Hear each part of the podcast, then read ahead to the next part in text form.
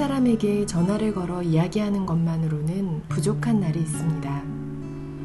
그런 날 당신은 비밀 계정으로 트위터를 하거나 페이스북에 멘션을 남기고 있을지도 모릅니다.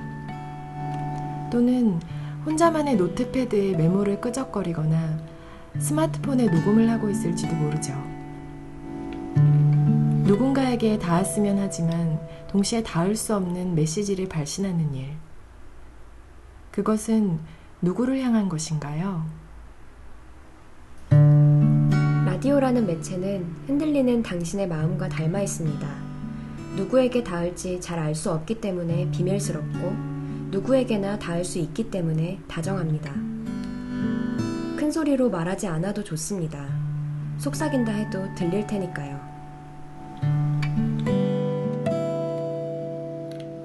라디오를 만드는 당신은 고독하지만 어딘가에서 들을 사람들로 인해 또 이 워크숍에서 함께 라디오를 만들 친구들로 인해 예상치 못한 재미와 즐거움을 발견할 수 있을 거예요. 이제 당신의 목소리를 찾으세요. 자신만의 이야기를 들려주세요. 개와 고양이의 라디오 워크숍은 라디오라는 매체를 통해 모인 다양한 사람들과 이야기를 나누고 나의 목소리와 말하기 방식을 인식하며 자신의 스타일을 살린 녹음 방송을 만드는 것을 목표로 합니다. 이 워크숍은 네시이십분 팟캐스트 라디오 제작자인 준과 이회가 진행합니다.